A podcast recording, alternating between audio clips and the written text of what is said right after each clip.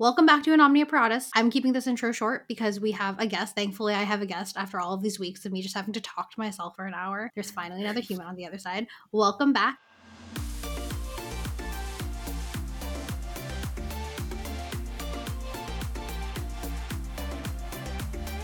Well, it says the doctor, also known as Allie, scientist, Matt's It wife. is Doctor Who Day. I needed to pay homage. And also, there's no shame in talking to yourself. Sometimes you need expert advice. It's fine. It is. There's recently been studies that, kind of as a joke, how people talk in third person, like it can actually be useful in some situations to Mhm. talk in third person, like, because then, like, you're depersonalizing it, like, when you're having, like, a strong feeling or something's going on. But also, I don't use it that way. I think it's funnier, like, when you're using it obnoxiously. But, like, it can help allegedly in some actual, like, mental health situations. I just don't during those. Interesting. See, I, I don't think I'd ever let myself start speaking about myself in third person because then Mhm. it's like I've really gone over the deep end. But I definitely talk to myself. Or you know what I do that is absolutely insane? I talk to Scout, my Okay. puppy, which is normal. Yes. But then I do in her voice her response back to me. Of course. And then I will respond to her response. So I'm having a split personality conversation with myself, but with Scout. And it's, uh, you know, it's great. It's a thing though. I never was raised around dogs. I had friends who had dogs, but it wasn't like a big thing for me. And so until I started dog sitting my cousin's dog, I always kind of thought when people were like, man's best friend, like you have a special relationship with dogs, was kind of all like, you're justifying like being a little codependent with your pets. But like their dog and I, like, I now understand this because like I, it really can be a thing. It's also funny that this dog is like a hundred pound, like I think Labradoodle. You can definitely feel it with dogs. And so like I like now had to like take back and apologize for that because I never got it before. But it really is a thing of like they can tell like when I house sit, like he for the first few days I stayed at the house, he would sleep in front of the front, he'd sleep in front of the door. And my cousin's like, he doesn't do that with us around, but he's like, he's protecting you from the door. Like, so I mean, it's very clear, even the dog knows I have bad anxiety and like need extra protection in this house. But like Oh. it's weird feeling because like it feels like they really can i guess like off of like your nonverbal cues like dogs brains are programmed to really understand that like horses Absolutely. No, she she understands a lot of nonverbal cues and I I try to figure out what those nonverbal cues are. Like if we're going somewhere and we're taking her with us, there's something in our behavior that tells her I'm going because she can always know she always knows the difference between when we are taking her versus when we're leaving her behind and she acts different in each scenario and I'm like I'm I don't know what I'm doing. Like I'm not speaking to her, I'm not telling her hey you're coming with us, you're not going with us. She just somehow knows in her little puppy brain, all right, I'm going on this mission with you. And it's great. i like how both yours and matt's podcast started with me asking about the dog You know, she's like it's like it's like somebody that has a newborn, you know, like that's their whole life. My dog is my entire personality. Yeah. I I own a shirt that says dog mom. Uh, I talk about her and Matt because uh, I clearly need friends. well like most people with newborns the question is are you planning for a second a second dog. I've considered getting Scout a dog, like not because I want a dog, but because I want her to have a dog, you know, because. I feel so guilty when we leave her and she sits on the couch in the window as we're driving away and you can watch her sad little puppy face watching you drive away and you're crying in the car because you're trying to go to happy hour or something and you're crying about being a terrible dog mom.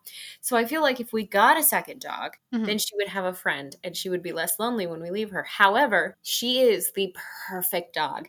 And I think she has lulled us into a false sense of security that if we got another dog, it would also be a perfect dog. But I feel like everybody that gets a second dog because of that ends up getting like a little demon dog that like tears everything up and eats your shoes and everything. So mixed feelings, mixed feelings. She might be an only child. Fair. I feel like I've heard parents often say this similar thing of like, we got so lucky with one, like, are we gonna take the gamble for two? Because it Yeah. could be a completely different too. Yeah. Oh, and Oh, then yeah. that's when people get to three and four because like, well, we need one to balance out two who we weren't expecting. Yeah, dude, I don't I don't understand. I don't know how people can have that many children. it's it's I mean, props to you to have the patience for it. My grandma my grandma grew up in South America, did not have access to the things that we have access to now. My grandma had 8 children. So, yeah, her life was and remains to be chaos.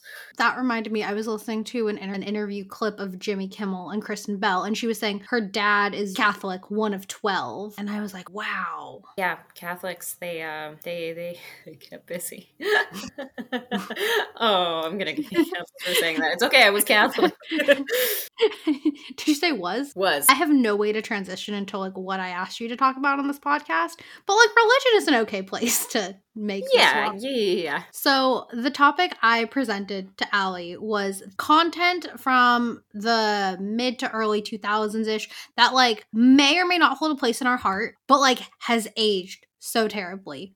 The original example Allie wanted to talk about, which I've seen clips numerous places over and over again, is Glee. Like I loved Glee, loved Glee. I've now seen I clips of Glee. I'm like, loved Glee. wow. Particularly Artie's character was just so problematic.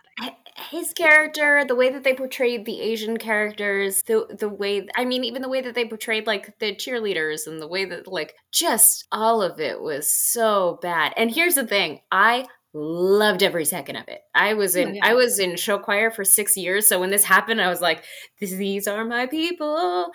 And uh yeah, looking back on it now it's like, "Oh, this this I would not I don't know that I'd want my kids watching this." It's interesting. I saw it was a YouTube, TikTok, some place on the internet was doing a thing of like there's a lot of content between the years of like 2008 to um to like 20 we'll go 2014ish before 45 announced he was going to run for president.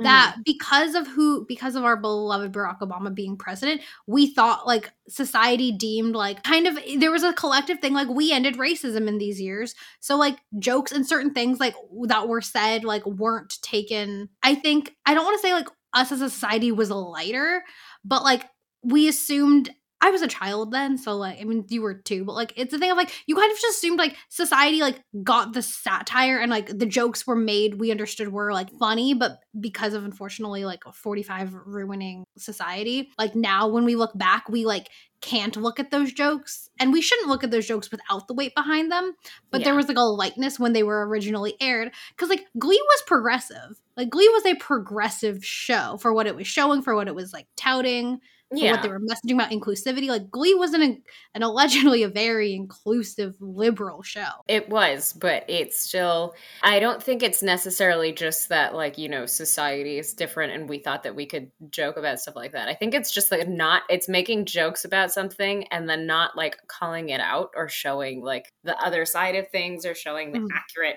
representations of of things. And there there were some things that i thought that they got really really right and there was there was just a lot of things that i'm like she sent that girl to a to a crack house to get her out of an audition.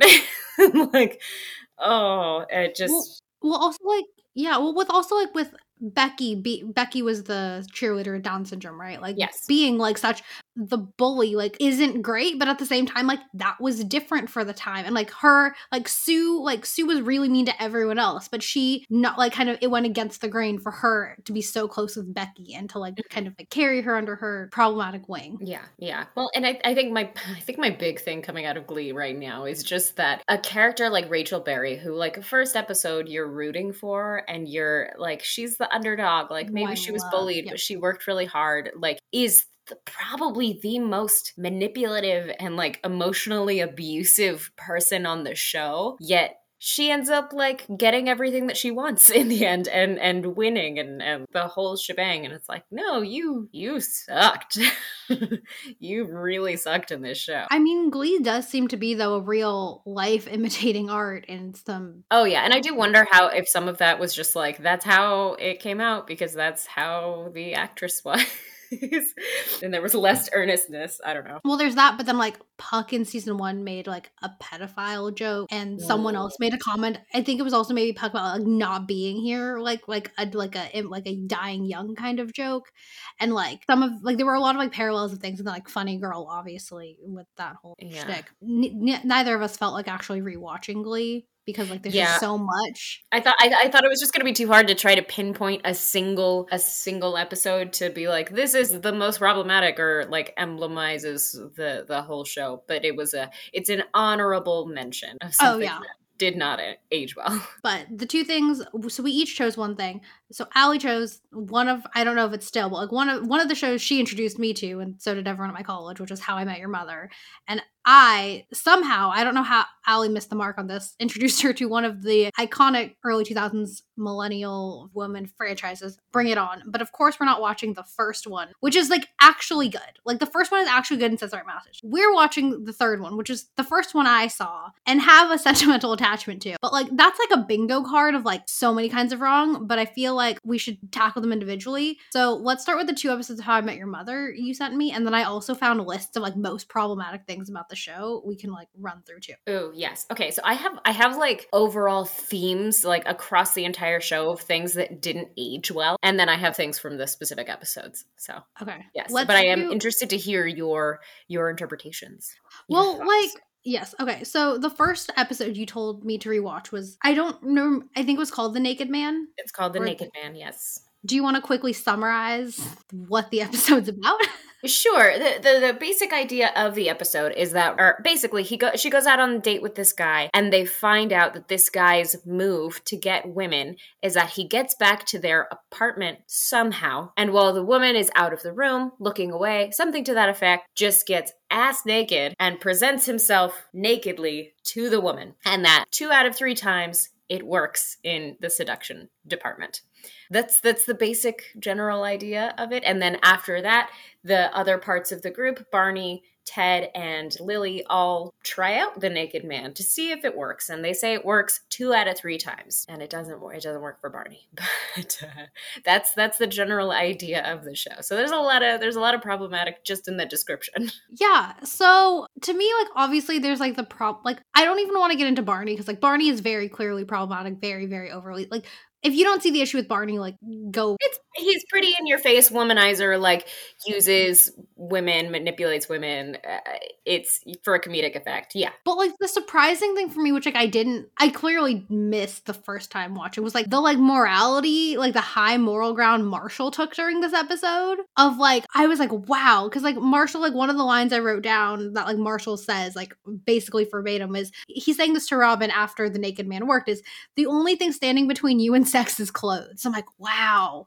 You yeah. said that on TV, and like this was like I don't know if this was like public TV. I don't know if it's like cable or not, but yeah, I didn't it was, feel it was it was a it was a cable network. I don't remember which one, but it was on it was on TV. ooh, when I heard that, I was like, ooh, wow. And you said that with your full chest. Oh yeah, I I loved that that was the part that he had an issue with. Continue, continue. I have my thoughts, but I want to hear what you're what you're saying. They're going through, I only took two quotes because I was mostly like, ooh, these are bad themes. The other one I wrote down was Barney. Like, the quote was they were talking about, like, Lily's making her list of like 50 reasons to have sex that aren't because you're in love and because of like purity culture. Like, there are Mhm. other reasons to have sex. And then Barney's like going through his wish list, and the quote was like, he's he's like, I want like a tall. He's like, I want a big girl, but the quote is, I want a big. I want like not a big girl, but a tall girl. So I'm like, ooh, the fat phobia and the shaming, and like I think like it's like also like the naked man. It's kind of like the joke in society. Like the people who you want to see at a nudist beach or the people you want to be nudist aren't the people who are actually nudist, and like this obviously perpetuated because like the guy's like, I do this move when I don't think I'm gonna get a second date. And then like if I do get a second date, it's the like buyer's remorse. Like my friends called me a slut and I want to prove I'm not a slut. And like it's hard because like the episode's only 20 minutes, but like Yeah, yeah. I mean. I think the the obvious thing now, and I will admit, like when I watched it, I thought it was hilarious. The first Yeah. time I saw it, I thought like this is hilarious. That's so funny. Obviously, this guy is like this derpy dude that like is never gonna get a girl like Robin. That's never gonna Yeah. happen. So you understand why he does it. But looking back on it now, I'm like, that is eh, like uh, for if I went on a date with a man and he made up an excuse to go into my apartment when I was like, no, this date is over. That's alre- already a red flag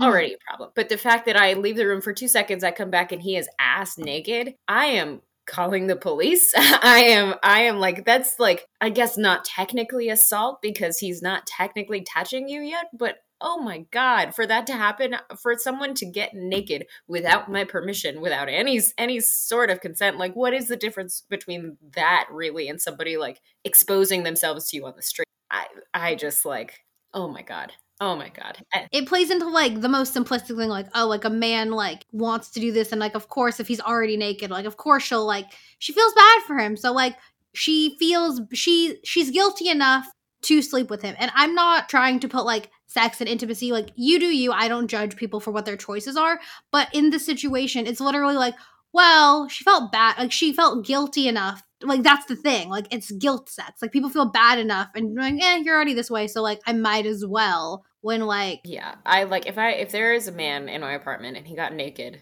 without my consent, without my know-how, without anything, like I in what in what world is that okay? And what world is that not like a weird power thing that you're trying to do? And now it's forcing you to get your clothes back on. It's just this weird power thing that you're trying to pull. And it's also a thing where a lot of women would feel threatened in that situation and maybe not a lot of women would have the wherewithal to say no or even to like get them out of their apartment like a lot of a lot of women would probably see this guy got naked that's a very aggressive move i don't know if he's crazy at this point i i need to very much tread lightly because if he can do this crazy ass shit is he going to do something else to me like this just a No. very aggressive threatening thing that would not fly nowadays Well, the other thing is like if you like when rewatching the episode, like they don't like they don't actually play it out. You see him get naked, and then you hear Robin saying like, "Yeah, it happened."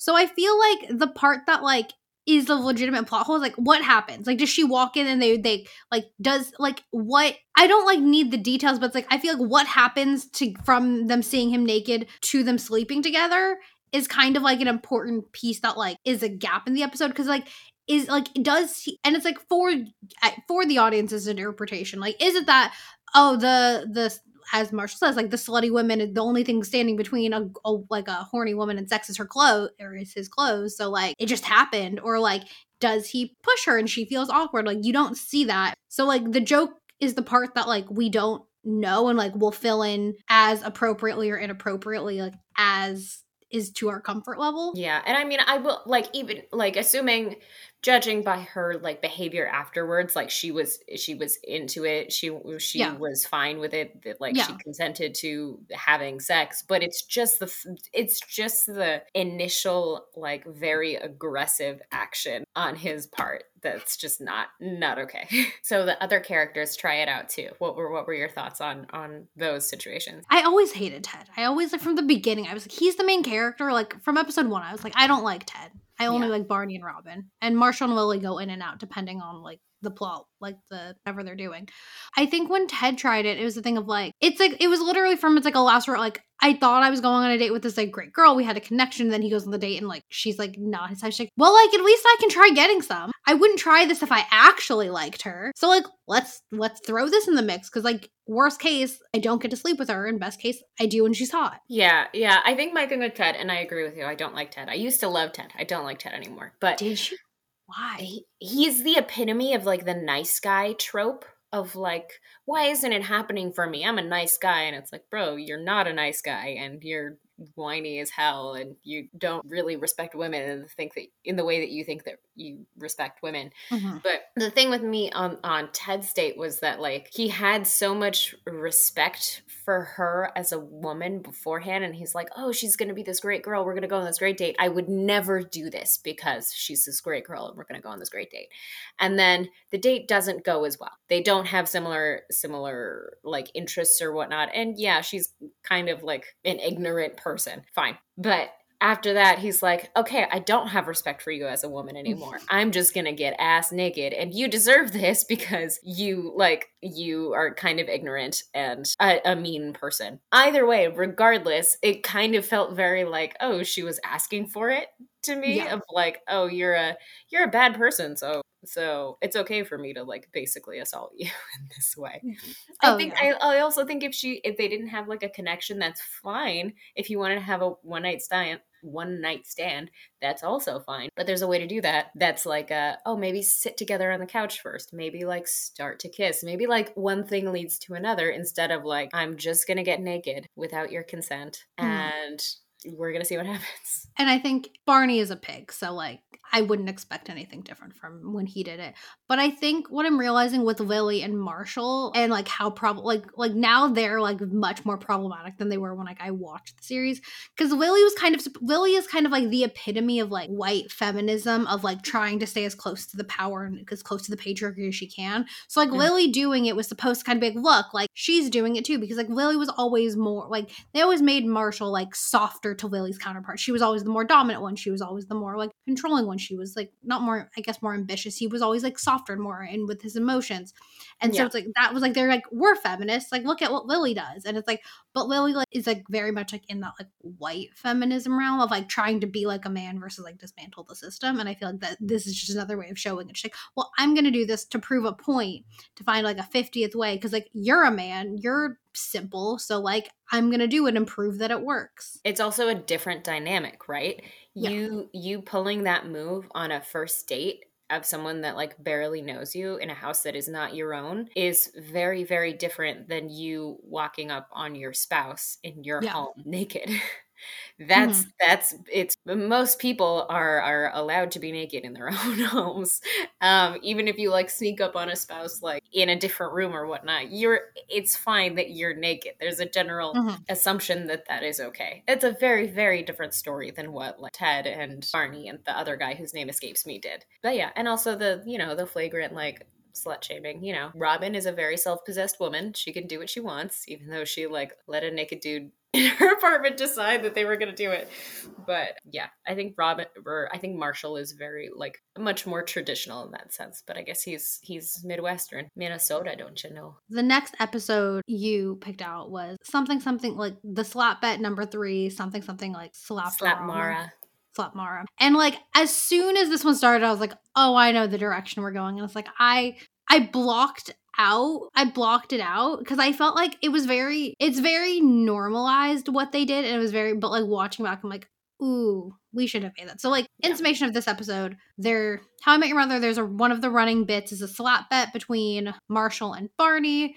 This is i think the fifth one or the fourth out of fifth one and barney is kind of always on guard ready for it but he's kind of like you know what marshall you can't scare me. And marshall's like I did all of this training. And kind of the whole episode surrounding this training is kind of like a kung fu karate kid. I went to Asia on this trek and I met with these three people to teach me the best part of slapping, where it's the white cast portraying these Asian elders and speaking not in accents, but using phrasing that would be typically with one of these like Asian like crouching movies. tiger hidden dragon sort of yeah spoof. Yeah. I won't say homage because it did not feel very respectful.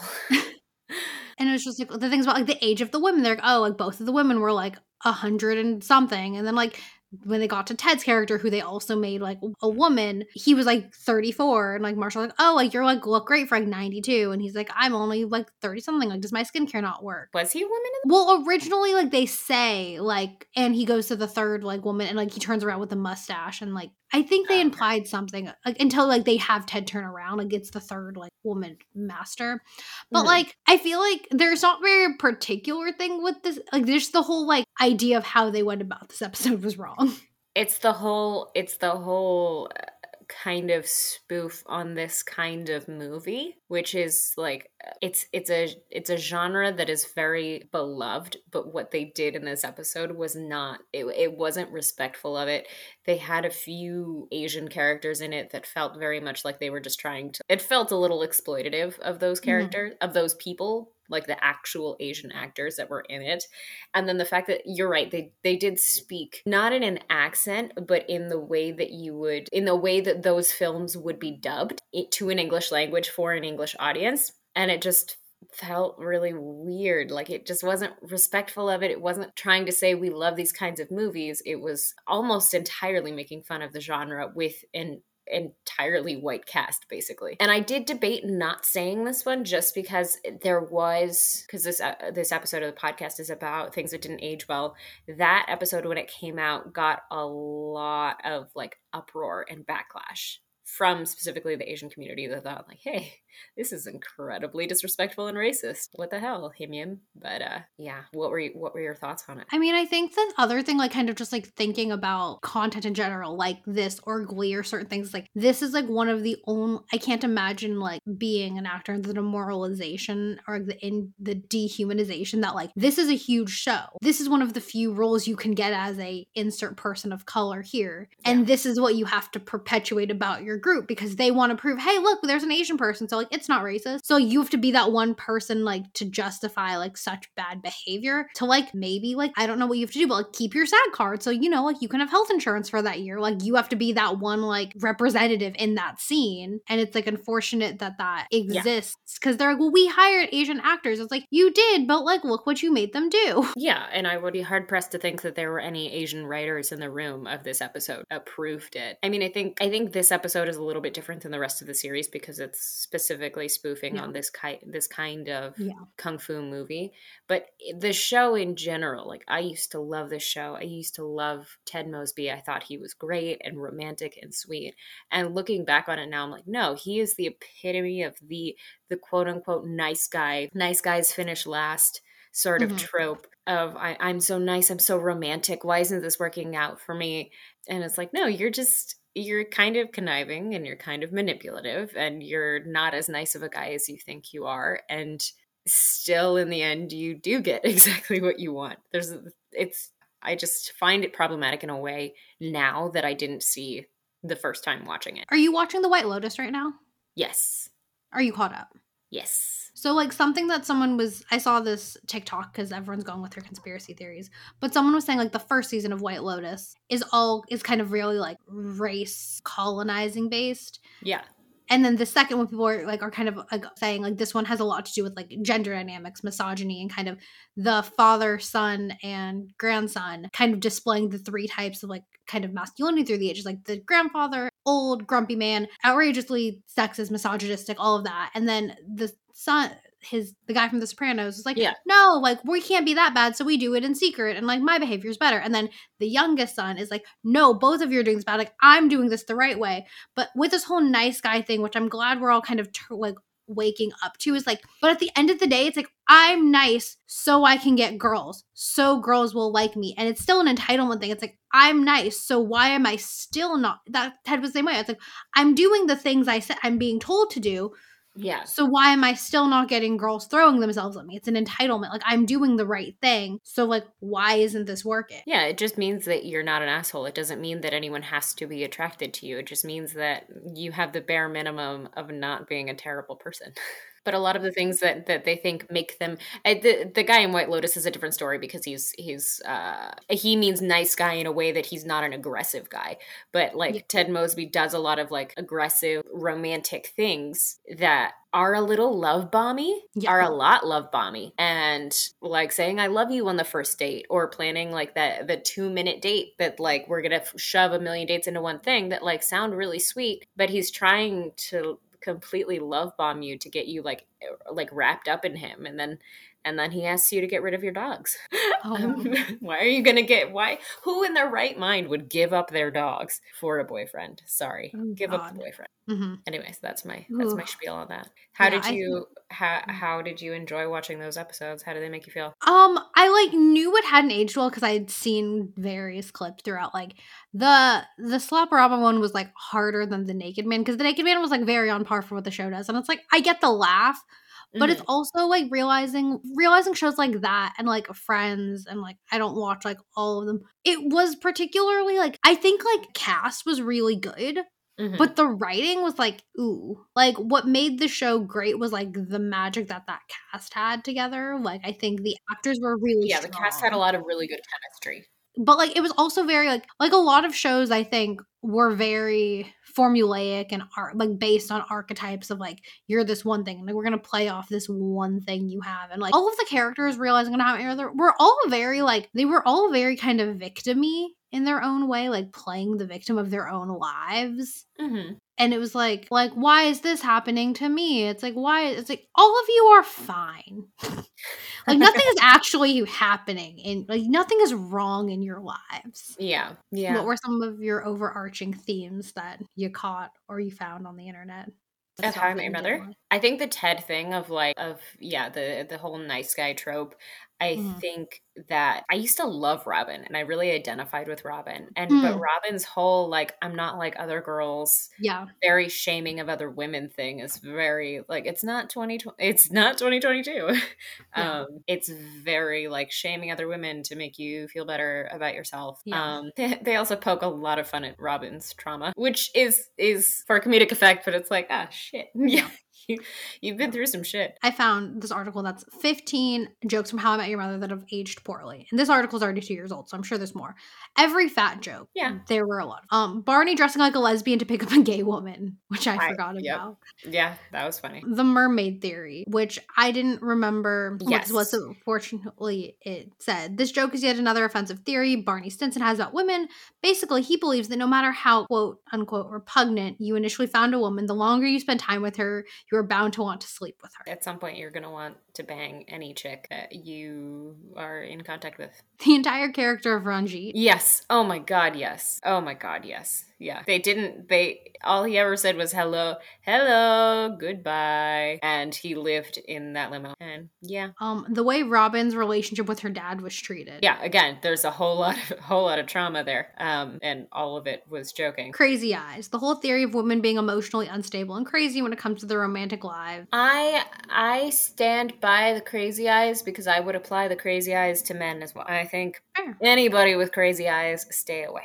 barney's fake identities yeah I, I don't know i feel like I see. I obviously, obviously, you can look at that as problematic, and obviously, you could see it as problematic. Yeah. Then that's the joke, right? The joke Yeah. is that he's a scumbag, and the I don't know that it's as problematic just because they call it out in the show. They make a point of Yeah. calling it out in the show, and all of the characters call it out in the show. Like he's not a good person. He's not someone to aspire to be. like this one says barney films women without their consent it's like no one was okay with that then Yeah, no, that that uh, yeah, that's not okay. Yeah, not okay. This says Ted's femininity played off for laughs, but so was Marshall's, like all of the men. Like it was very like toxic masculine, like all the gay jokes, trans jokes, like that ran rampant. yes, very much so. You'll probably remember the brother and I did. Barney sold a woman? Oh yes, he was talking about it, he. It never happened in an episode. He was it, there was an episode where he couldn't remember sleeping with a woman. Like he saw her and he thought she was sabotaging his life, and he's like, "I'm so sorry. Like I've done a lot of terrible things. I've done this to women. I've done this to the women. One time, I'm pretty sure I sold a woman. I didn't. I didn't. He's like, I didn't. I didn't say words to the guy, but I he handed me keys to a car and I left her there.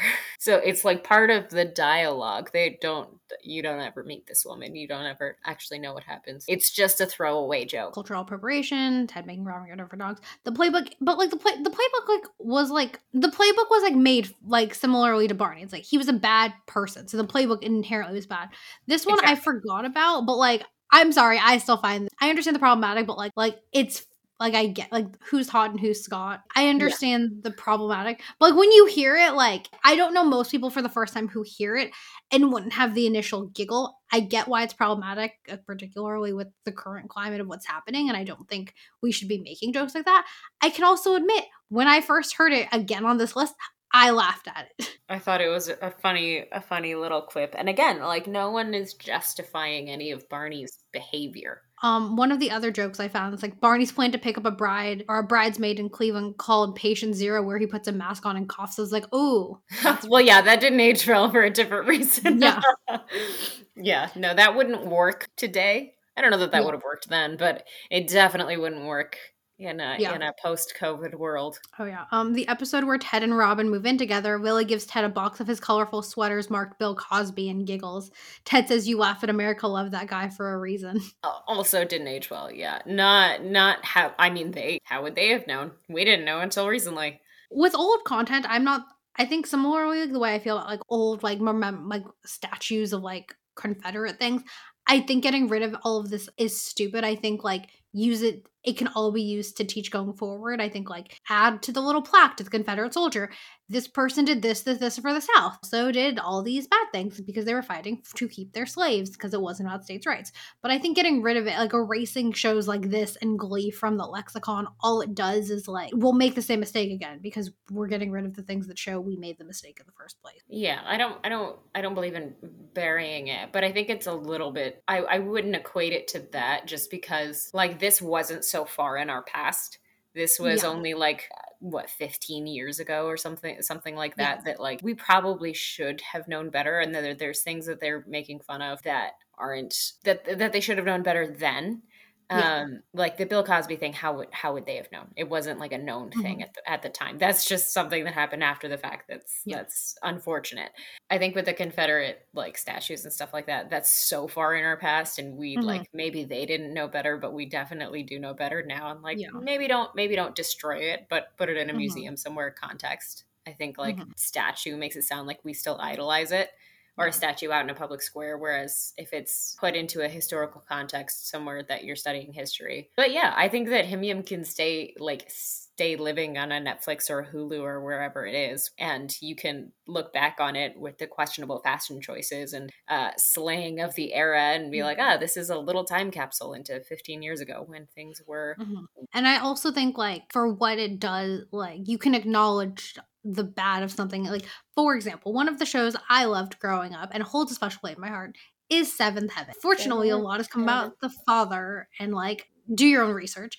But like that show like was one of my favorite shows growing up. I have an autograph from the cast and I'm really happy because it was during the Ashlee Simpson era, which means I have her autograph. But like that was like my favorite show and before I was allowed to watch Gilmore Girls. And I think there's a lot of good from that show. Like I think the mother, she was more like on she did all the house like not the housework, but she did all the repairs and like the handier, like more masculine, like would fix cars and things. And I think that was really important. I think like like accepting other cultures, like and they're sure you can find something problematic to match everything I'm saying that's good. But I like had a good enough like moral compass and filter through it that like I took a lot of the good and like left the part where the siblings almost tried to make out with each other in the pilot. Oh yeah. Oh yeah. I actually I don't remember a ton from Seventh Heaven. I just know that like the dad is now. Is he is he arrested? Is he I don't charged? know. He's also in my favorite movie of all time. So like I'm just movie of all time? because I said so with Diane Keaton and the mom, um, Mandy Moore, Lauren Graham, and Piper Perabo. It's about like Diane Keaton being like an overbearing mother over her like single, her youngest daughter being single. Oh, this is the one where fun. she tries to set her daughter up, right? Yes think I've seen like the first maybe 20 minutes of it, maybe. Mm-hmm. I like it because like the main characters of, of Suits is in it, like a lot of other people. I like it's like very like she's like always in polka dots, like very 1950s. They like the mother and the her daughters have like a doo-wop kind of thing going. it's based around like they're all bakers, so like there's a lot of like parallels to my family that I saw in this. Film. You have a lot of bankers. Bakers. Like bakers. I heard bankers, and I was like, that's a weird. okay, sure. So there's money. Great. Cool. yeah. Move on to the franchise. Let's, I'm let's talk. Yeah, let's talk about the rest of your childhood. How? Please tell me how uh, how this next movie, your pick, influenced your life. So this film, I think I got it. I think it was one that I would like rent from Blockbuster. Like, and it was a straight to DVD. I looked yeah, it up. Straight to DVD. It sh- for a reason. Like. I will like so, so, this movie, Bring It On, All or Nothing, which is the one with Hayden Panettiere, Francia Raisa, Solange Knowles, are like kind of the big names you would probably know from it, is the third installment of the Bring It On franchise. The first one, the only good one, is with Kirsten Dunst and Gabrielle Union. For those who don't know the franchise at all, it is two opposing cheerleader squads competing. In the first one, the big thing were the rival high schools where Kirsten Dunst's white cheers squad stole cheers from the lower income all black cheer squad. So there was a lot of things about cultural appropriation and like resources. And I think in the end they became friends. I don't remember which team won. I hope it was the Clovers, but I don't think it was for some reason. I don't remember. I should remember. I know. I'm sorry. This is like Angela and like Amanda's like favorite one of their favorite movies. They quoted all the time, so I apologize. But this installment basically undid everything from the first one. In turn, I didn't even write down quotes. I'm just gonna read you some things that they from like the right that they that they that this movie does. It enforces purity culture, body shaming, catty friendships, diet culture, um, toxic masculinity, gossip, what it's like to be in an urban setting, slut shaming, the dichotomy between the rich white affluent school in Palos, wherever they go to when they go to Crenshaw. Pacific Vista.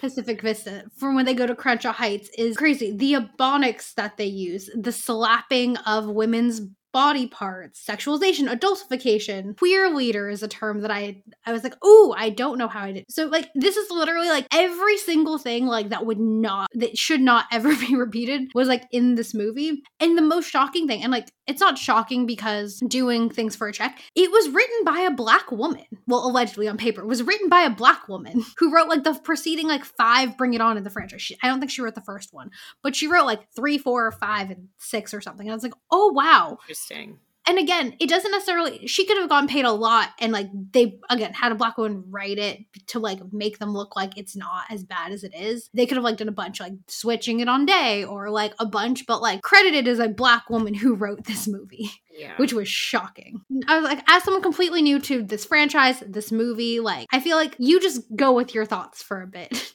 All right, I cringed so hard when you told me what movie you picked. Um, and you assigning this movie meant that my dear sweet husband had to endure it as well.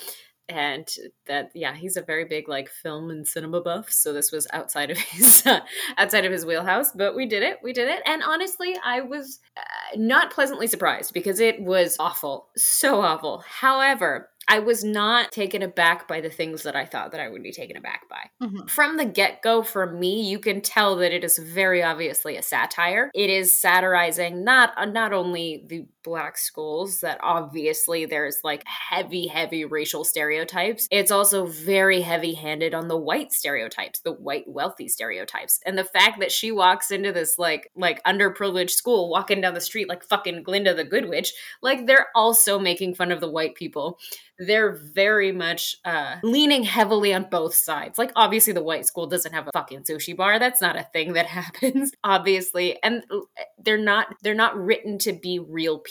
They're not written in a realistic way. They're written as satirical characters. Like the the the boyfriend, the kid from Greek, uh, whose name I don't know that actor's name, the blonde kid from the white school, Evan Chambers from Greek. That's about all That I guy. know. very obviously is not actually going to be like, oh, when the girl is like doing the really sexy dance for him, the, the Mhm. friend or whatnot, Yeah. he's not actually going to be like, oh, gotta like move my boner around. it was just all so like so big and so like almost Saturday Night Livey that it's like, okay, Mhm. we're we're playing really heavy into satire. Now, if it wasn't satirical, yes, it would all be very offensive. It would all be very like very inappropriate. But the fact that you can tell in it, oh, they're making fun of a lot of these things. They're poking fun of a, a- at a lot of things. That makes it much more okay. Now, that said, there were a few things that I saw that was like, okay, they're not making fun of this part and they're doing it. that makes it racist. Uh, like there's a part where Hayden Panettiere goes goes to the goes to the black school and she's getting bullied by the cheerleaders or whatnot. And she looks around and like trying to find anybody anybody that looks nice enough. And she finds the one table of white girls. And she's like my people. And she goes to the table and if they leave because they also hate her. But it's like okay yeah that that was a racist thing on that character's part. And we're just not going to talk about it. Cool. There, there was a part where she gets home from school and there's like literal children playing like ball or something in the street like actual babies. And she's like clutching her bag and like running into the house like fearful for her life. I'm like okay maybe that part was satire. I don't know. But it was just like that part was a bit much for me. Obviously there was there's the part in the dance where her like rival from her old school goes on this spiel about now you're with those people and soon you'll be hanging out with them and you'll marry one and you'll be yelling at your baby daddy on springer. Okay racist bitch. But they call her out on it. Like the friends call her out on it immediately. You know that that mm-hmm. character is not a good person and that that movie is not excusing any of her behavior because she gets called out on it. Is it shocking? Yes. Does she use a word that sounds very very close to a, a one of the seven words you cannot say on public radio? Absolutely yes. And it was shocking you know what i'm talking about No, What's she, she uses a, a, a the word. I don't even want to say it because even saying this sounds bad. She says the word wig. Well, when you say this, I'm like, what are the seven words you can't say on public radio? Um, it's like fuck that, uh, the c word. Like there's a there's a list of words that Oh, okay. specifically you cannot say. I don't remember what the other ones are, but it's like it's bad words. That's the bad Yeah. words you're not allowed to say. We're supposed to pretend that don't happen. Where the where in the hell are any of the adults in this movie? Is what I want to know. Well, we do know that Brittany's mom is there because one of the quotes I have from her is like, honey, you're smart, you're pretty, you're blonde. Like, you have no problems in this world. I mean, fair. That's fair. That mom was a brunette. Okay, she understood the struggle. She knew. she knew that her blonde little daughter was gonna have her way easy in life. Sorry, continue. You had more quotes. Oh, no, that was like just when you were talking about adults. Like, that's like one of the main adults. And like, Yes. no, it's like there, there were no adults other than her. I get the deep, deep set. I like it's it's campy. Like it's so over the top. However, I don't know realistically how many people would. You have to have a critical mind to get that it's satire. I don't think. I think Yeah. this isn't. Yes, it's overt, and yes, like, but like even as a satire to be part of this big franchise after the first one came out, I feel like people because like the first one like is a co- it's like a comedy, but it's not like making f- it's not satire in the same way. So I feel like how many of its like audience would understand that like it's making fun and it's like overly exaggerating versus it playing into this like i Yeah. would like if you're under if you're coming to a point from this is really satirical and like it's making fun of itself and it's like overtly doing these things it's like easier to stomach but like if you think about like the not so bright people who watch it and like think that this is like the intention like the like it is what it is Mm-hmm.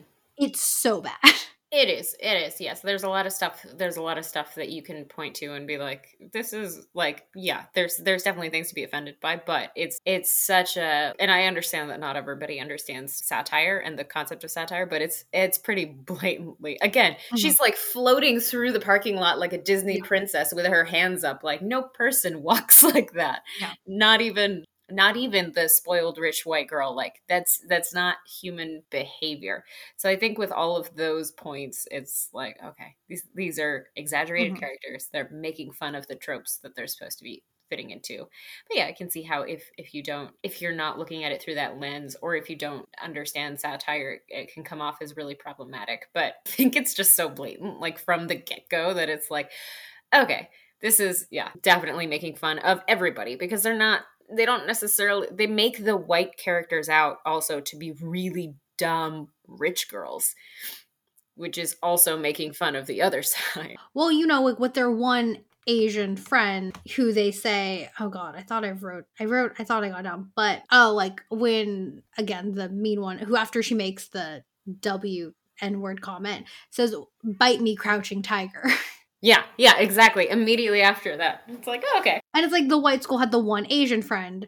And like versus like the other school, and I think like, but it completely like for like all of it, like for how overt it was, but it was like, like yeah, it was like so overt, like like the like the Latin like Francia Raisa, like poor thing in this film. she must have been really young here It was before I think it was before I think it was before Secret Life. Well, just like also like when you hear her speak and like you know how she speaks between Grownish or any other thing she's been on, like it's like, oh wow, you're like you asked everyone to speak like I don't know the correct word, but like urban in this. Like To- like to to, it on, make yeah. it extra. Like and then the the krumping was just so funny. oh my watch. god the krumping the real offensive part of this whole movie is the idea and I love I love I have loved her in many things, but the idea that Hayden Panettiere can like move in a sexy good way, like that she can dance or whatever, and that it's super impressive. They kept having these moments that were meant to be built in tension of her like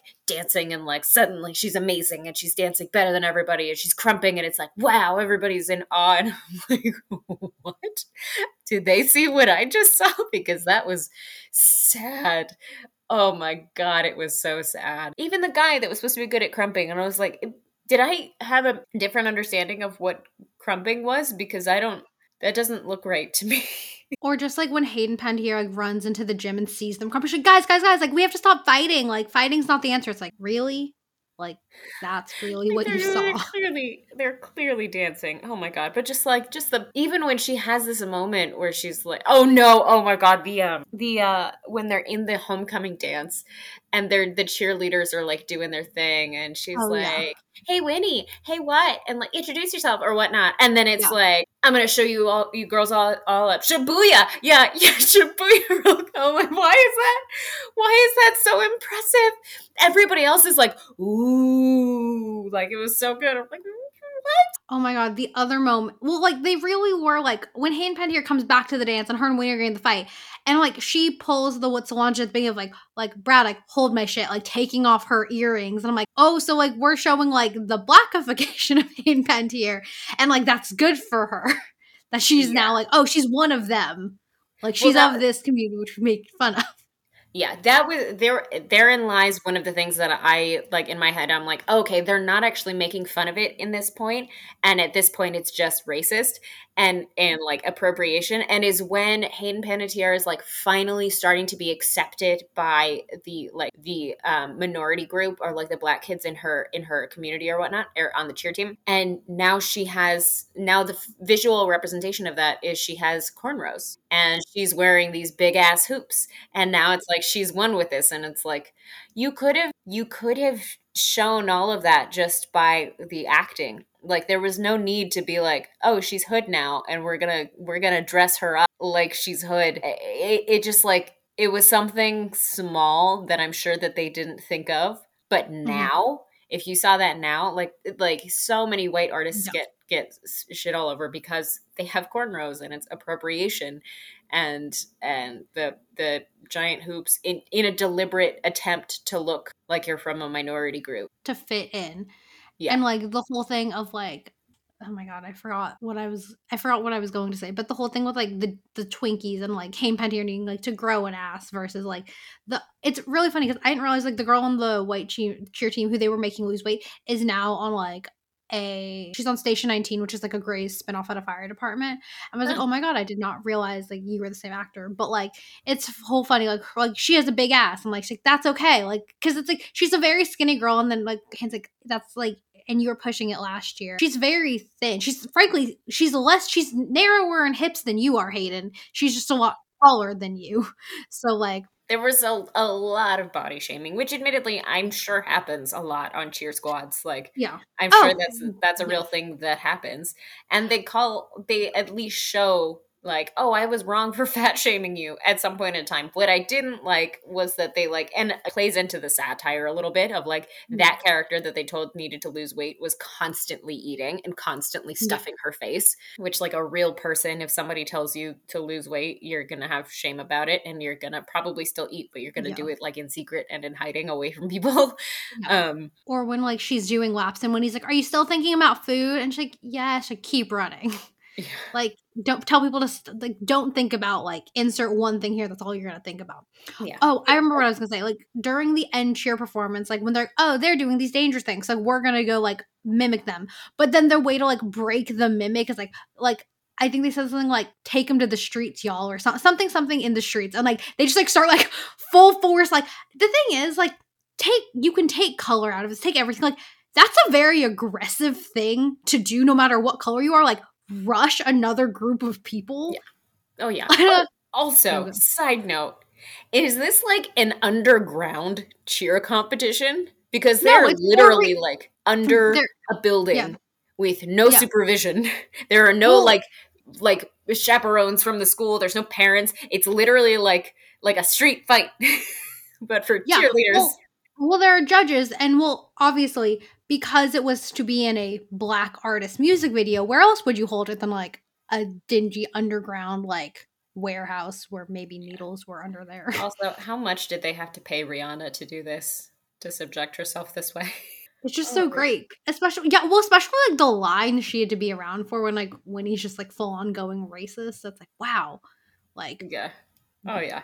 She And they go straight from I like how they go straight from the dance competition to the music video at the end. Like they didn't change. It's like they just like transitioned from one scene. Rihanna's video is gonna be right now. Rihanna did her hair, she changed up, whatever, and you're gonna go dance. Yeah, I also I also don't I, I don't understand why Rihanna needed a cheer team. Why wouldn't she have wanted like dancers? Is my question. But you know, Rihanna Rihanna wants what Rihanna wants. That's fine.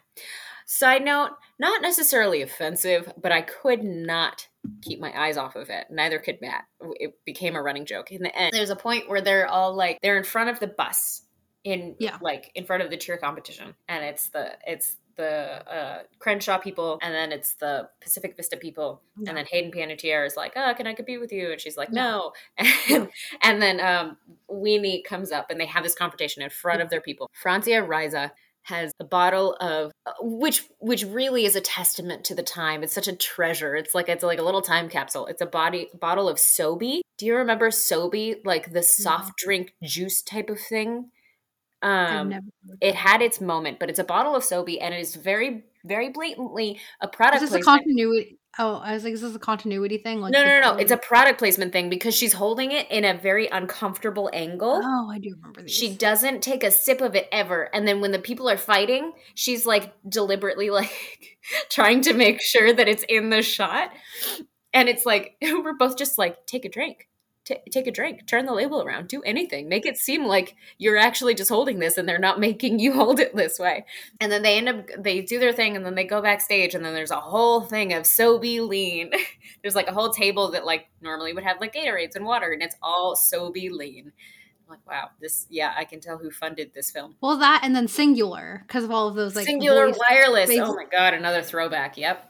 All of those that like those videos they sent back and forth to each other. Oh, yeah, more- Would you even send videos during with those phones at that time? I mean, I had a flip phone in like sixth grade, and I like figured out you could take selfies with like the little with the camera when it was closed. Mhm. So like, I have selfies from like when I was ten. So like I think people were. I like I, I couldn't send it during school hours, but apparently at Pacific Vista there are no teachers, and they have they can email you all your assignments, so it's not a big issue. Oh my god. Yeah. Uh, I know. Email it to me. And her going, she's like, "What is this LAX?" Yeah. Like when she's Yeah. like walking through the metal detector and like he's finding all of her piercings. Also, like the placement when he was like over her lady bits and she, it's my keys. It's like your keys would not be down there in a pocket. In Like, the, the- in the middle. Yeah, he's Yeah. going over the middle. Why are your And keys gets my keys. It's like, why are your keys under there? Um, what else? Yeah, I think there's a lot of white girls explaining in this movie of like Yeah. her explaining to Solange Knowles what she needs to be doing better and why she's so much better and even Yeah. though she can't move to save her goddamn life. Yeah, there's there's a lot of that. But I guess that's also the, the kind of plays into the trope and then she learns I don't need to be the leader. I just need to be a part of the group or whatnot, which is good. She's there's character development because she was annoying as hell. Yeah. Um I also think like they should have leaned more into the whole like I am speak like even in today like any PSA to everyone I will say this time and time again any kind of trendy phrase that you say is from TikTok or Instagram or you heard is typically from the black queer community no other community creates phrases or funny things expressions to say than that community unless it's of a culture like I'm sure in I'm only saying this cuz like Ali does speak Spanish and is half Peruvian, so I'm not just like saying this. Like, unless it is of like in Spanish, or it's like it's not from like if it's if you're in the United States and you're hearing like like like slay queen or that slaps or insert other phrase here or say less like any of these phrases came from i'm a sh- 90% probably came from the black queer community. So when hayden panettiere like oh my god you speak i am. And then she says nfw which i assume stood for no fucking way. And then Krisha goes oh she did not just call me the n-word i'm like oh this is funny. But like they should have like played more into the fact that like the I am speak and like kind of thing that was like the last time like I would say probably I am speak was the last time like white people created their own like trendy things to say. Because this is a side note. I started watching Living Single because I needed a new show to watch, and I was like, "This is the show that ripped off that Friends ripped off." So I'm curious. So I started watching it. So much better than Friends. I was Yeah. laughing so much harder and the jokes were so much better and like the friendships were so much stronger and so much more like community based. It was like um to me a mix of like Sex and the City and Friends. I'm only like in season one, but like it's a hilarious show and like they were making jokes and saying things that like have made it mainstream today. But this show came out like I'm assuming like in the early 90s. So I'm like, wow, eventually everything that like black people create just comes into the mainstream and like we just steal it. We do, we do. That's what uh oh what is it? Love Don't Cost a Thing is a is or Can't Buy Me Love is a ripoff of Love Don't Cost a Thing and and there's a ton of examples of that that we just we just white people rip it off for for white audiences, which is which is dumb. But yes, that's absolutely a thing. I cannot is it called what is it called? I am? Like yeah, like instant message speak. Got it. Oh my god. So dumb. So dumb. So dumb that she was like speaking in that. And I was trying to keep up and I was like, I don't know what this stands for. I'm like, this is this that part in and of itself doesn't age well. You're not that old. Like I OMG. never, I never did like I am. Like I know the basic like, did you like not have like an aim? Did you not have an aim? No. Girl, like but that I think people my age had them. I just didn't like wasn't allowed a lot of computer time. But I know like the did you have a phone? of like Like, did OMG. you have- I didn't have a phone until 2006. But like did you have to like do like T9 texting? Is T9 texting like the keyboard that you have to press the the seven The thing multiple times. Yeah. Yeah. Yeah. Yeah. Yeah. So like it was like shortcuts. Like I was like created to like make shortcuts for that. and, Like to Yeah, go through but I guess I just didn't know all of it. I don't Mm. know. Maybe I'm an old person and I forgot everything. Yeah, I was the one like 11 year old that was typing in full sentences or something. I don't know. Oh wow. But yeah, that that part was like, what? I'm just an old. I'm an old. I'm an Yeah. old, and that's okay. Turning 30. Not yet. Not until next year. God damn it. Well, since you were saying your husband is such a cinephile, like I can't imagine Matt like not squirming or like standing up multiple times to like to get away from this movie. He was much more okay with it than I think we both thought. And Yeah. we I was expecting it I think we were both expecting it to be a lot more offensive than it was. But I think he and I both from the get-go were like, "Oh, it's it's a satire." It's Mhm. deliberately making fun of everything. That made it a little bit a little bit easier Yeah. easier to watch. It's still cringy. It's still very cringy. It was he was a good sport about it and he did not complain about it. So we uh we got through it without al- alcohol, I might add. Oh wow. Yeah. Yeah, we were we were sober for that shit. You should now. I will stand. You should watch the first one because the act, the original Bring It On is like. I mean, it might not be your type. It's like one of those movies as like a person of like the generation we are a part of. Like you need to see. It's like She's the Man, Ten Things I Hate About You. Like it's in that like group of movies that like you Mhm. should just see Okay. I because like this. Because this one was like, yeah, this one was like, I want to say it's the worst, but like, I love, like, I love the other ones because like this, the fourth one has Ashley Benson from Pretty Little Liars and the lead cheerleader in Make It or Break It that I love, like, Mhm. who was in the gym show. So it's like this franchise, like, I like a lot, and it's like I like cheerleaders, so like it was funny. But yeah, watching this back, I love. This was the first one I saw, so it was like my favorite. Like I saw Legally Blonde two before I saw Legally Blonde. I actually saw Legally Blonde 2, Legally Blonde the musical, and then I saw the original Legally Blonde. So I like not that I think the second one is a better movie, but like I have more nostalgia to it because I saw like it first. And I love the musical. It's one of those things where I think like the musical like did the movie justice really well. And I think Yeah. they should do a musical movie like they're doing for Mean Girls, how they're doing a movie of the Me- Mean Girls musical. Oh my god, are they like they did with Hamilton? No, no, no, not like a stage. Like they're doing like like a real movie, not like a pro shot. Like I think they're doing like a movie movie just of the musical. Got it. So many layers of inception here. I, I don't even know. I don't know what to do with that information. yeah, overall, not not as awful as I was expecting it to be. Would I choose to watch it? However, I was expecting it to be a lot, a lot more cringy or a lot more just offensive, I guess, than than Yeah. It ended up being. And really, the only offensive part was Hayden Panettiere krumping. Yeah. So, and the the fact that I, I'm very sorry. The the white team had like their token Asian girl. And it wasn't just her. I was gonna say, and her acting was terrible. And it wasn't just her. It was most of that team. Their acting was awful and like just so bad. So bad. Like they weren't picking up cues and it just like they were very robotic and didn't know how to act, I guess. I don't know. It was The dumb one was difficult. yeah, and it was like maybe you can do that, but you just you need to pick up on your cues faster, and and I don't know. It just like it was weird. It just wasn't the acting wasn't up to par. I mean, direct to DVD meant we knew what that meant back back in those times. Solange Knowles is great. Carisha was also great. Carisha was also very great. She, she I mean, she, the whole Crenshaw team was. They were better. I also was like the the boy, the the boy, the love interest. I was like, just Jesse. put some product in his hair, at least for the performances. Just put some product in the hair. Well, little bit. That was part of the charm of him being like a Latin man with like swoopy hair. But like if you're gonna have swoopy hair, you have to have it be longer. like I don't know. It would just like I don't know. wasn't wasn't into it. I mean, even though it's sad, like even though like it is very satirical, that movie couldn't be made today without like a bunch of like even though it's like making because it's like it's playing even though well i don't think they could make that today no even no, no, no. with even though it is satire it's reinforcing every of the, the lowest hanging fruit of both groups yes nowadays yeah i don't think you could make that because i i like you said, the, the satire, not everybody is going to understand that it's satire. So mm-hmm. it's going to be taken offensively. And there are definitely offensive yeah. parts to it. I think the epitome of this movie is there's a line that she says when she's on the rooftop with the guy that she's like i've seen boys in the hood or i know how things are i've seen boys in the hood and he's like yeah and i've seen legally blonde or i've seen clueless or whatnot oh. she's like okay yeah all right yeah that's exactly how they're portraying both sets of people. They're portraying yeah. this the stereotypically black school is like super ghetto in in like a offensive way, but they're also mm-hmm. portraying the white school as really, really rich and really, really dumb and spoiled mm-hmm. and all of the above.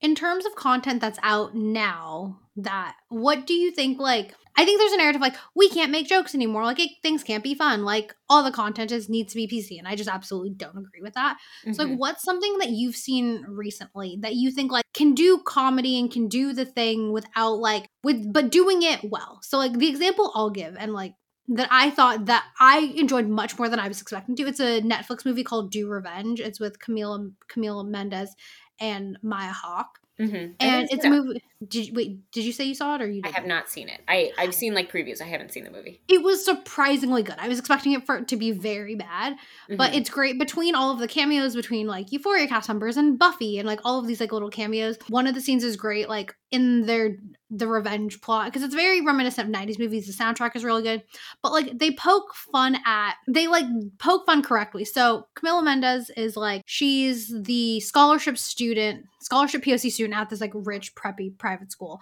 and like and she's the most popular queen bee and when someone's trying to take her take her down which she says to them in the first scene she's like are you really going to try to take down like the POC scholarship student right now? So it's like, it's funny. She's mm. the one making the joke about herself. So it's like, you can still make funny content that isn't directly like needing to use like variations of the N word or playing directly. There's ways to still be funny and do that kind of humor smarter. Yeah, yeah. There's a there's a way to do it. I'm gonna give you two things. There's like here's an example of a show that I think could be funny, but like they're trying too hard to lean yeah. into like the wokeness of it instead of just leaning into like comedy and letting like the wokeness yeah. kind of flow yeah. through is um the last blockbuster on Netflix. I really want to like it, but it's they just haven't found their footing and they're just trying to lean into a lot of this Gen Z stuff that's just like the the writing's just not funny. Yeah. Like they're they're adding a lot of things that are like, yes, this is woke and yes, this is PC and that's great, but it's not funny. like you're yeah. leaning a little bit too far the other way. Whereas mm-hmm. I think there's a show on Apple TV right now called Loot. Um, it's Maya Rudolph is a billionaire. Um, her husband is a billionaire and he had an affair, so she left him. So she ha- she got half of the money, which is like billions and billions of dollars. And she realizes that like her husband set up a foundation under her name that was for uh, like low income housing and like homelessness in Los Angeles. And she decided like my life is empty. I need to go help help and be a part of this foundation.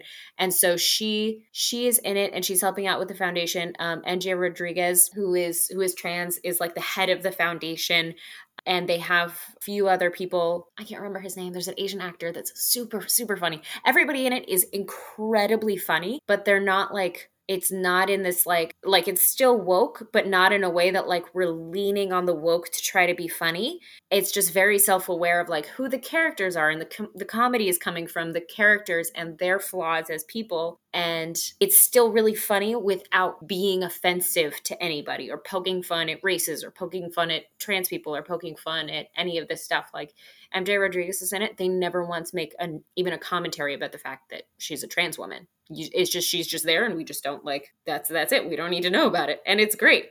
And she even has a bunch of love interests that we're all like, everybody's chomping at the bit to try to overhear her her romantic conversations. It's a really funny show. I would definitely recommend it, and it's mm. just like it's fun it's a it's mm-hmm. a funny show. Speaking of trans women, I don't know because you said you didn't watch a lot of content in English until you were like a teenager. Mm-hmm. Again, I'm not. I'm I'm reiterating a fact Ali told me. I'm not making a statement outside of that. Did you ever watch the original Cheetah Girls movie?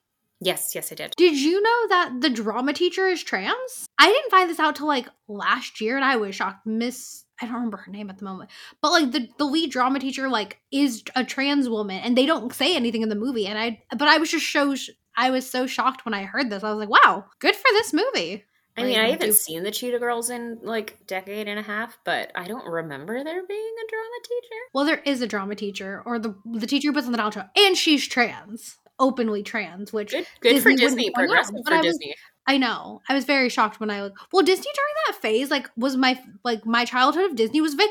People are why are you so progressive? Because they have the movie about the Ender sisters who are like racetrack people. They have movies about Zenon living in space, so like STEM things. Like the movies that like I was raised with, like taught me to be competent and like. But unlike I, I started watching the new Santa Clauses series and of course Tim Allen like not woke not funny unfortunately like they're killing it and like you're killing my childhood please this series is terrible oh no there's this big thing, and Tim Tim Allen's like a big proponent of like we can't make a joke anymore, because mm, mm, mm, I saw him on Jimmy Fallon, and the thing is like it's not that you can't make a joke anymore. Like I was having this conversation earlier. Here's my kind of stance on all of this, which is you can make any joke you like. Mm-hmm. You can use the N word if you so choose to do so. What individual consumers and businesses choose to to partner and to give you resources, money, attention, like coverage, is their decision from whatever your First Amendment right chooses to vocalize. Yeah, well, I, I agree with that. You can make whatever joke you want. It's just that society no longer finds it funny. It's that society has moved forward in a way that your humor has not, and your humor was never that funny to begin with, but it resonated with a, a subsection of the population that also shared your racial, you know, misogynistic sort of viewpoint on life. And now that majority of the country doesn't see that way, you're kind of left in the lurch. And that's just how like time works. That's just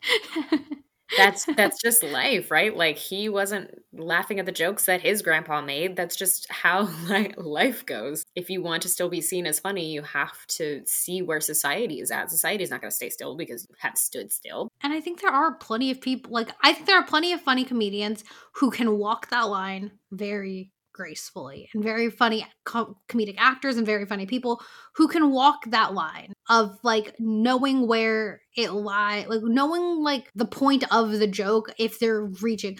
Like i saw this really funny tra- I don't want to like I don't remember it fully, so I don't want to tell it wrong. It was a it was a joke about like trans people, but not making fun of trans. So basically, you can still make jokes about trans people without it needing to be like a genitalia joke or about like agree like about something awful. Like you can still make fun of you can make fun of anyone in a fair way. I think the comedians that are doing well are finding the more are doing it more on characteristic and personal anecdotes than doing it on like needing to generalize about like women or like yeah. men or a race or something. Absolutely. There's there's funny things that happen all the time and they don't have necessarily anything to do with a person's sexuality, gender, gender identity, race or any of that stuff. I have said many, many times if I ever did stand up, my entire stand up routine would be like things that my mother has said to me because she is accidentally hilarious and that has yeah. nothing to do with her gender that doesn't that has everything to do with her being my mother and the power dynamic there and the things oh, that yeah. she can say to me and she that woman is a savage but again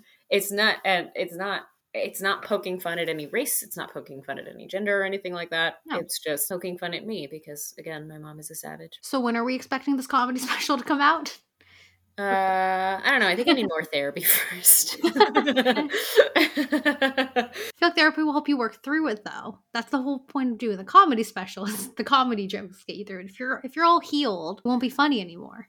Oh yeah, I'll just I'll just stay broken for you. What am I thinking? Perfect. What am I thinking? Yeah. Um, we no, I, I don't think I would ever actually do stand up, but I have decided that if I ever did, it would be entirely things my mom says to me. Thank you for coming on this episode and not making me talk to myself again. It was very fun. Thank you for having me. Childhood, teen years, earlier times. You know, the early aughts were like a really lawless, weird time. The fashion was weird. It was a time of low cut jeans and those sparkly, stretchy belts that everybody had. Juicy tracksuits. Yeah, and it's all coming back now. That that it is. You know, that's a that's a part of our history that I'm okay to like for it to go down. For it to just like we can just pretend that those years didn't happen. Happy early Thanksgiving. Happy early Thanksgiving. Thank you for having me Of course, it's very fun. I'm sure in some capacity we will do this again because we like to talk about a lot of things. We do. I have a lot of opinions, and Scout doesn't care to hear them all. So unless you're talking for her, unless I'm talking for her, it's funny how that works, isn't it? Thank you for listening to today's episode of Omnia Paratus. Don't forget to rate, download, and follow on Apple, Spotify, or wherever you get your podcast. As always, where you lead will follow. So head on over to at Omnia Pod on Instagram and let us know what you want to hear in the comments. Bye.